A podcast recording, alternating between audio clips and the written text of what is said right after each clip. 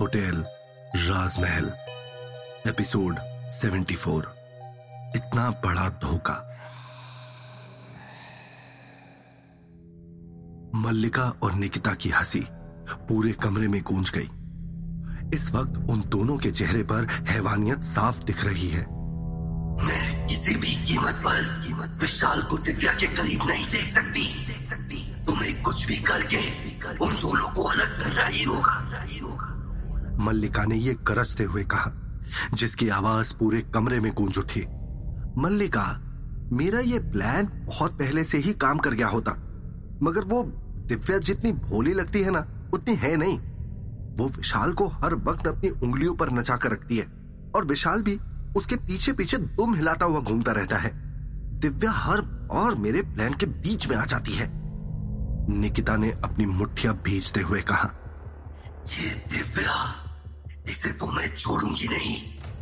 मुझे इससे अपना पुराना हिसाब भी पूरा करना है। ये कहते हुए मल्लिका की आँखें गुस्से से पूरी तरह से लाल हो गईं, जैसे उसकी आँखों में खून उतर आया हो। तभी अचानक से मल्लिका को बाहर से विशाल और दिव्या के चीखने की आवाज़ आई। उसने एक नज़र निकिता की तरफ़ देखा जैसे वो उसे आँखों ही आँखों में कुछ समझा रही हो और उसके बाद मल्लिका ने कहा, तुम्हें तो पता है कि तुम्हें आगे क्या करना है। और इतना कहकर वो अचानक से कहीं हवा में गायब हो गई। उधर दिव्या और विशाल अभी भी एक नई उलझन को सुलझाने की कोशिश कर रहे हैं, कि तभी अचानक से उन्हें निकिता के कमरे से धड़ धड़ धड़ की जोरदार आवाज़ आने लगी। ये सुनकर दिव्या और विशाल काफ़ी ज़्यादा हैरान हो गए। बचाओ! कोई बचाओ! विशाल! कमरे के अंदर से निकिता के ज़ोर ज़ोर से चिल्लाने की आवाज़ आ रही है, जिसे सुनकर दिव्या और विशाल काफ़ी ज़्यादा घबरा जाते हैं। यह आवाज़ तो निकिता की है। दिव्या और विशाल भागकर सामने के कमरे में पहुँचते हैं, मगर उसके कमरे का दरवाज़ा खुल ही नहीं रहा है। वहीं दूसरी तरफ़ निकिता के चिल्लाने की आवाज़ और भी तेज होती जा रही है। विशाल, ये दरवाज़ा ऐसे नहीं खुलेगा। इसे तोड़ना पड़ेगा। विशाल से दिव्या ने कहा, और विशाल ने अपने कंधे का इस्तेमाल करते हुए दरवाजे को ज़ोर ज़ोर से धक्का मारना शुरू कर दिया। तभी एक ज़ोर की धड़ाम की आवाज़ के साथ वो दरवाज़ा खुल गया, और विशाल एक झटके से अंदर कमरे में जाकर गिरा। दिव्या भी उसके पीछे पीछे अंदर पहुँच गई, और अंदर उन्होंने जो कुछ भी देखा, उसे देखकर उनकी आँखें खुली की खुली रह गई। अंदर निकिता ज़मीन पर पड़ी हुई है और उसके माथे से खून बह रहा है। उसके हाथों और पैरों पर भी जख्मों के निशान हैं और वो ज़ोर ज़ोर से रो रही है। निकिता! विशाल भागकर सीधा निकिता के पास पहुँचा और उसने निकिता को सहारा देकर बिठाया। ये सब तुम्हारे साथ किसने किया निकिता? दिव्या ने परेशान होते हुए पूछा। बेशक दिव्या निकिता को पसंद नहीं करती। मगर फिर भी वो उसे इस तरह से तकलीफ़ में नहीं देखना चाहती। विशाल! निकिता ने रोते रोते विशाल को गले लगा लिया और फूट फूट कर रोने लगी। मुझे बहुत डर लग रहा है विशाल। ये मुझे मार डालेगी। वो, वो मुझे मार डालेगी विशाल। विशाल ने प्यार से निकिता के कंधे को सहलाते हुए कहा कौन मार डालेगी? तुम यहाँ कैसे पहुँची, निकिता? ये सब उसने किया है। वो वो लड़की, वो भी यही थी। हाँ हाँ मल्लिका नाम था उसका। ये सुनकर विशाल और दिव्या हैरान रह जाते हैं कि मल्लिका इस निकिता को क्यों मारना चाहती है। इतना कहकर निकिता एक बार फिर ज़ोर ज़ोर से रोने लगी। विशाल ने तुरंत निकिता को चुप कराते हुए कहा, हमें तुम्हारी बात पर पूरा यकीन है, निकिता। अब तुम चुप हो जाओ। तुम बिल्कुल सेफ़ हो, और हम दोनों यहीं पर हैं। Thank you Vishal. अगर तुम सही वक्त पर नहीं आए होते तो मैं नहीं जानती कि मेरे साथ क्या हुआ होता। निकिता विशाल के गले लग गई। उन दोनों को इतने करीब देखकर दिव्या का दिल टूट गया। और उसकी आँखों में आँसू आ गए। मगर उसने अपने आप को संभाल लिया और किसी से कुछ नहीं कहा। विशाल ने निकिता को अपनी गोद में उठाकर उसे रिसेप्शन डेस्क के सामने रखे हुए सोफे पर लिटा दिया और उसके जख्मों पर बरहम पट्टी करने लगा। तुम यही रहोगे ना विशाल? मुझे छोड़कर कहीं जाओगे तो नहीं? जैसे ही विशाल उठकर सामने दिव्या के पास जाने लगा कि तभी निकिता ने उसका हाथ पकड़ते हुए कहा वो नहीं चाहती कि विशाल दिव्या के साथ अकेले कहीं पर भी जाए। अभी तुम्हें आराम करने की सख्त ज़रूरत है, निकिता।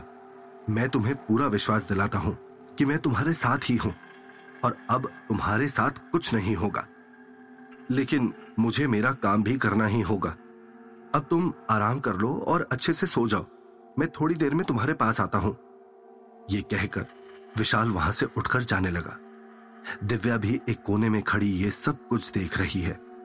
उसने अपने आप को इतना अकेला पहले कभी महसूस नहीं किया। वो आज एक अनजाने डर से घिर चुकी है, विशाल को खोने का डर।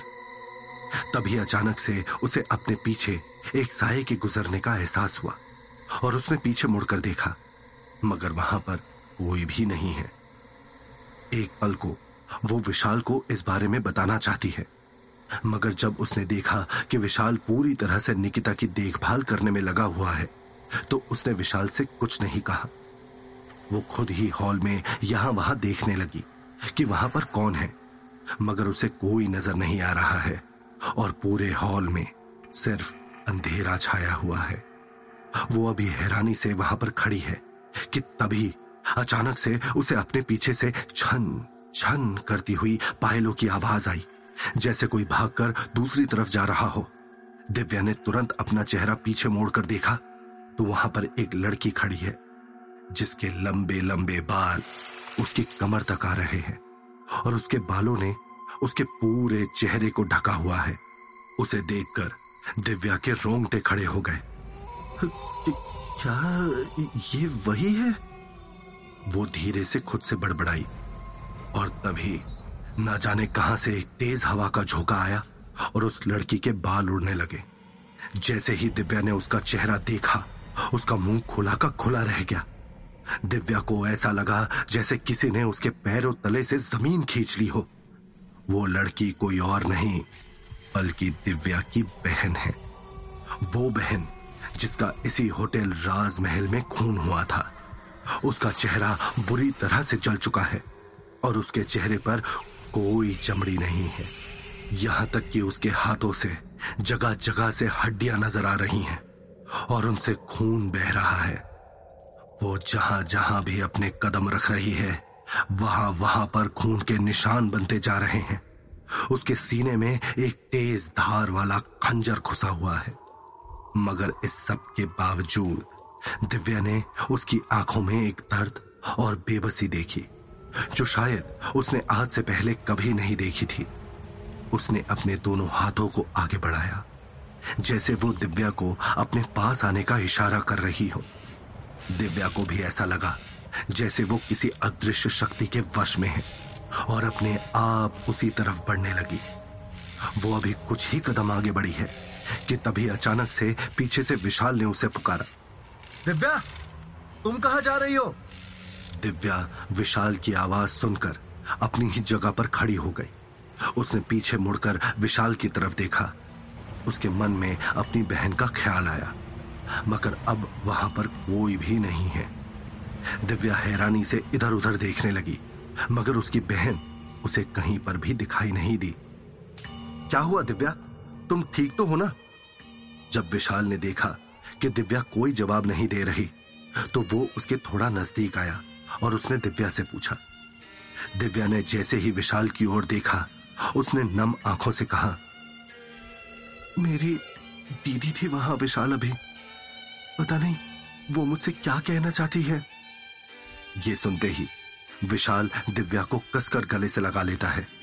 फिर विशाल और दिव्या जैसे ही पीछे मुड़कर अपनी रिसेप्शन सीट पर जाने लगे, उन्हें होटल में तेज हवाएँ और धूल उड़ती हुई नज़र आई। धूल के कारण दोनों ने अपनी आँखों पर अपने हाथों को रख लिया। कुछ पलों के बाद ही वहाँ सब कुछ शांत हो गया। उन्होंने जैसे ही सामने देखा, होटल राजमहल की काया पलट हो चुकी है। आज होटल राजमहल होटल राजमहल लग ही नहीं रहा। होटल राजमहल एक दुल्हन की तरह सजा हुआ है। वहाँ पर काफ़ी सारे लोग सज धज कर आए हुए हैं और वहाँ पर ढोल नगाड़े बज रहे हैं। चारों तरफ़ फूलों की माला और रंग बिरंगी लाइट लगी हुई है। अंदर घुसते ही एक तरफ़ पर कुछ लोग शहनाई बजा रहे हैं तो कुछ लोग झूमकर नाच रहे हैं। दिव्या और विशाल अपने सामने ये सब देखकर बहुत हैरान रह गए। उन्हें समझ में नहीं आ रहा है कि ये सब क्या हो रहा है। दिव्या ने विशाल की ओर देखते हुए कहा, ये होटल राजमहल अचानक से इस तरह से क्यों सच गया? जैसे यहाँ पर कोई शादी हो रही हो? पहले उस दुल्हन का मिलना और अब ये शादी। ज़रूर वो आत्मा हमें सात साल पहले की बात बता रही है, विशाल ने दिव्या से कहा और वो दोनों एक दूसरे की तरफ़ देखने लगे। विशाल ने दिव्या का हाथ पकड़ा और वो दोनों रिसेप्शन डेस्क पर चले गए और आगे क्या होने वाला है उसका इंतज़ार करने लगे। उसी वक्त एक बड़ी सी गाड़ी होटल राजमहल के दरवाजे पर आकर रुकी। और उसके अंदर से एक जोड़ा बाहर निकला। अरे भाई साहब, आ गए आप। आपका ही इंतज़ार हो रहा था। तभी कुछ साठ साल की उम्र का एक आदमी, जो दरवाजे पर खड़े होकर मेहमानों का स्वागत कर रहा होता है, वो तुरंत उनकी तरफ़ आगे बढ़कर मुस्कुराते हुए उनके गले लग जाता है। हाँ हाँ भाई, इतना शुभ मौका है तो हम लोग कैसे नहीं आते? और हमारी प्यारी गुड़िया बेटी कहाँ है? उस आदमी ने हँसते हुए पूछा। वो वहाँ स्टेज पर लड़कियों के साथ बैठकर हल्दी की रस्म का आनंद उठा रही है। आइए आइए, अंदर आइए। देखने से वो सब लोग काफ़ी ज़्यादा अमीर और रसूखदार लग रहे हैं। होटल राजमहल की आलीशान सजावट ही उनके बारे में काफ़ी कुछ कह रही है। तभी अचानक दिव्या को अपने पीछे किसी के ज़ोर ज़ोर से सांस लेने की आवाज़ सुनाई देती है। दिव्या इतनी ज़्यादा डर जाती है कि उसकी हिम्मत ही नहीं होती पीछे देखने की। तभी उसके कान में किसी के फुसफुसाने की आवाज़ आती है। मेरा कातिल ढूंढो। दिव्या डरकर पीछे मुड़कर देखती है तो उसे वही लड़की दुल्हन के लिबास में दिखाई देती है। जो अभी कुछ देर पहले उन्हें दिखाई दी थी। दिव्या ज़ोर से चिल्लाती है और जैसे ही विशाल उस तरफ़ देखता है तो उसे वहाँ कोई दिखाई नहीं देता। इससे पहले कि वे लोग कुछ समझ पाते, उन्हें एक तरफ़ से किसी के हँसी ठहाकों की आवाज़ आने लगती है। ये आवाज़ हॉल के दूसरी तरफ़ बने एक सुंदर स्टेज से आ रही है, जिस पर काफ़ी सारी लड़कियाँ एक लड़की को घेर कर बैठी हुई है।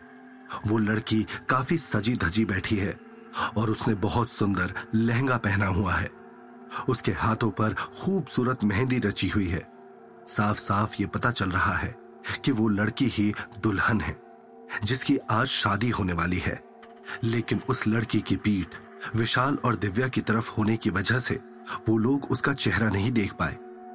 हल्दी की रस्म के बाद उसने एक लड़की के कान में कुछ कहा और वो दोनों लड़कियाँ स्टेज से उतरकर रिसेप्शन डेस्क की तरफ़ आने लगी। विशाल, देखो, ये तो वही लड़की है ना, जिसकी अभी अभी ऊपर के कमरे में अपने आप नस कट गई थी। दिव्या ने विशाल से कहा, स्टेज के बीचों बीच अपनी सहेलियों से घिरी हुई वो लड़की कोई और नहीं, बल्कि वही दुल्हन है, जो अभी होटल राजमहल में बुरी तरह से रो रही थी। अब हाँ मगर ये तो ये तो काफ़ी खुश लग रही है। तो फिर वो सब क्या था? ये सब देखकर विशाल भी काफ़ी ज़्यादा कंफ्यूज हो चुका है। उसे भी समझ में नहीं आ रहा कि आखिर ये हो क्या रहा है। एक लड़की जो दिखने में दुल्हन की छोटी बहन लग रही है, उसने रिसेप्शन से एक कमरे की चाबी उठाई और लिफ्ट से ऊपर के फ्लोर की तरफ़ जाने लगी। मगर तभी अचानक से वो लड़की जो कि दुल्हन है, वो कुछ कदम जाकर रुक गई और उसकी गर्दन अपने आप पीछे मुड़कर दिव्या और विशाल को देखने लगी। अचानक से उस लड़की की आँखें पूरी तरह से काली हो चुकी हैं और उसका चेहरा बिल्कुल सफ़ेद पड़ गया है। उसके चेहरे पर एक आधी अधूरी हैवानियत भरी मुस्कुराहट आ गई, जैसे वो दिव्या और विशाल को अपने पीछे पीछे बुला रही हो। उसे देखकर दिव्या और विशाल के पसीने छूटने लगे और उनके हाथ पैर बुरी तरह से कांपने लगे। मगर उन्हें किसी भी कीमत पर इस गुत्थी को सुलझाना ही है। इसलिए उन दोनों ने अपने मन को समझाया और वो उस लड़की के पीछे पीछे जाने लगे। वो लड़की अपने दोनों हाथों से अपना लहंगा उठाए, अपने पायल की छन छन आवाज़ करती हुई ऊपर जाकर एक अंधेरे हॉल में गायब हो गई और दिव्या और विशाल को समझ में नहीं आया कि इस तरह अचानक से वो कहाँ चली गई। अचानक से उन्हें अपने पीछे से किसी के ज़ोर से चीखने की आवाज़ आई। और उन दोनों ने तुरंत डर कर अपने पीछे देखा। मगर वहाँ पर दूर दूर तक गहरे अंधेरे के अलावा और कुछ भी नहीं है। वहाँ पर एक अजीब सा सन्नाटा पसरा हुआ है। ये ये चीख किसकी है? दिव्या ने डर के मारे कसकर विशाल का हाथ पकड़ लिया। वो दोनों इस वक्त बेहद डरे हुए हैं। उस पूरी जगह पर दूर दूर तक किसी की भी आहट सुनाई नहीं दे रही है। और वहाँ पर अंधेरा इतना गहरा हो चुका है कि कुछ भी देख पाना मुमकिन नहीं है। तभी विशाल और दिव्या को एक कमरे से किसी के रोने और चिल्लाने की आवाज़ें सुनाई देती हैं। विशाल और दिव्या हैरान होते हुए भागकर वहाँ जाते हैं। उस कमरे का नज़ारा देखकर उनके होश उड़ जाते हैं, क्योंकि वहाँ पर वो लड़की जिसकी शादी है उसकी लाश पड़ी है और उसके हाथ से खून बहता जा रहा है। उसके माँ बाप बुरी तरह से अपनी बेटी के आत्महत्या करने की वजह से रो रहे हैं। तभी उन्हें सामने एक चिट्ठी पड़ी दिखाई देती है और जैसे ही उस लड़की के पिता उस लेटर को पढ़ते हैं तो वो लड़खड़ा कर नीचे ज़मीन पर गिर जाते हैं। इस लड़की ने मेरी इज़्ज़त मिट्टी में मिला दी। आयुषी किसी और से प्यार करती है। वही नीचे हॉल में दूल्हा सबके बीच से निकलकर एक और जाता है और किसी को फ़ोन करता है। काम हो गया क्या? तभी कोई उसे फ़ोन पर हाँ कहता है। हाँ। जिससे उसके चेहरे पर एक मुस्कान आ जाती है। क्या आयुषी का होने वाला पति ही उसका कातिल है? दूल्हे ने किसको कॉल किया था? कौन कौन आयुषी के कत्ल में शामिल है? कैसे विशाल और दिव्या दोनों इस राज से पर्दा उठाएँगे? मल्लिका आगे निकिता की मदद से और क्या क्या करेगी? ये सब जानने के लिए सुनते रहिए होटल राजमहल, सिर्फ़ पॉकेट एफ़ पर।